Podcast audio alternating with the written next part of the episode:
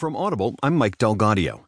From the New York Times U.S. section, Helene Cooper, Julie Hirschfeld Davis, and Jack Healy write Trump is urged to do far more for Puerto Rico.